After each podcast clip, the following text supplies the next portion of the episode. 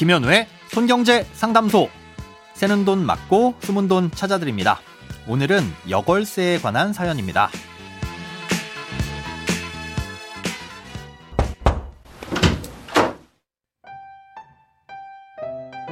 안녕하세요. 2021년 10월에 세입자와 첫 계약을 했고 2년이 지나 돌아오는 10월에 재계약 예정입니다. 요즘 전세 시세를 확인하니 계약 당시보다 약 5천만 원에서 1억 정도 전세값이 떨어져 보증금을 돌려드려야 하는 상황으로 파악됩니다.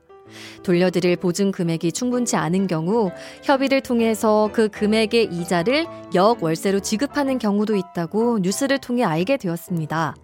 만약 그렇게 된다면 세입자분께 매달 드리는 여월세에 대해서도 현금 영수증을 발급받을 수 있는지 궁금합니다. 세입자의 경우엔 집주인에게 별도로 요청하지 않고 국세청 홈택스에 임대차 계약서를 등록하는 방식으로 수월하게 현금 영수증을 발급받을 수 있는데요. 만약 집주인도 현금 영수증을 받을 수 있다면 비슷한 방법이 있는지도 알고 싶습니다. 결론부터 말씀드리자면 아쉽게도 여걸세에 대해 현금 영수증을 발급받거나 공제를 받을 수는 없습니다. 하지만 보증금을 돌려주기 위해서 대출을 받으신다면 그 이자 비용에 대해서는 공제를 받을 수도 있을 것으로 보입니다.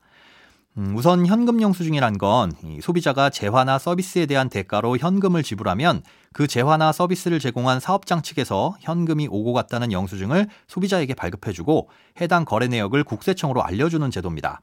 예, 그러니 세입자의 입장에선 사업주가 아니니까 현금 영수증을 발급해 주는 것 자체가 불가능하겠죠. 예, 마치 친구랑 같이 밥을 먹고 나서 내가 먹은 밥값을 현금으로 보내주면서 그 친구한테 현금 영수증을 발급해 달라고 할 수 없는 거나 마찬가지입니다.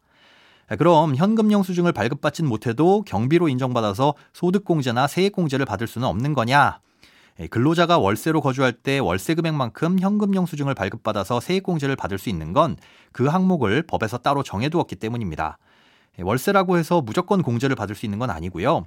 월세를 살고 있는 세입자라고 하더라도 개인 사업자나 프리랜서 같이 이 소득의 종류가 근로소득이 아닌 경우엔 현금 영수증을 발급받아봤자 세액공제를 받을 수 없습니다.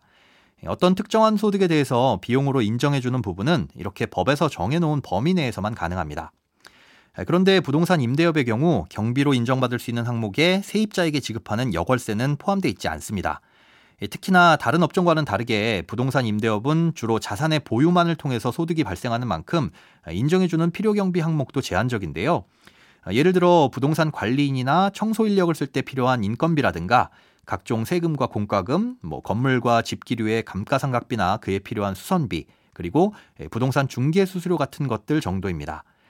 음, 현재 사연자님의 상황에서 세입자분에게 지급하는 여월세라는 건 보증금을 못 돌려주는 대신 지불해야 하는 비용이라서 이 부동산 임대업을 하는데 필요할 수밖에 없는 것으로 보이긴 하지만 법에서 정해놓은 경비로 인정받기는 어렵다는 거죠. 그러니 현금 영수증을 발급받을 수 있는 방법도 없고 발급받는다고 해도 세금을 줄일 수 있는 방법도 없습니다. 다만 이자 명목으로 세입자분에게 직접 지불하지 않고 은행에서 대출을 받아서 보증금을 돌려드린 후 은행에 내는 대출 이자에 대해선 공제를 받을 수 있습니다. 예, 부동산 임대업을 하기 위해서 초기 구입 자금을 위한 대출뿐만 아니라 이 사연자님처럼 보증금을 돌려주기 위해서 받는 대출에 대해서도 이자 비용에 대해 공제를 받을 수 있거든요. 그 대출은 해당 부동산 담보대출뿐만 아니라 신용대출 등 다른 대출이어도 상관없습니다. 예, 그러니 일부 보증금을 못 돌려주는 대신 세입자분에게 이자를 지급해 드리는 것보단 가능하다면 은행에서 보증금만큼 대출을 받아서 돌려주신 다음에 은행에 지불한 이자만큼 경비로 제하는 게 유리하시겠죠. 물론 은행의 대출이자와 여걸세를 먼저 비교해 보셔서 유리한 쪽으로 선택을 하셔야겠고요.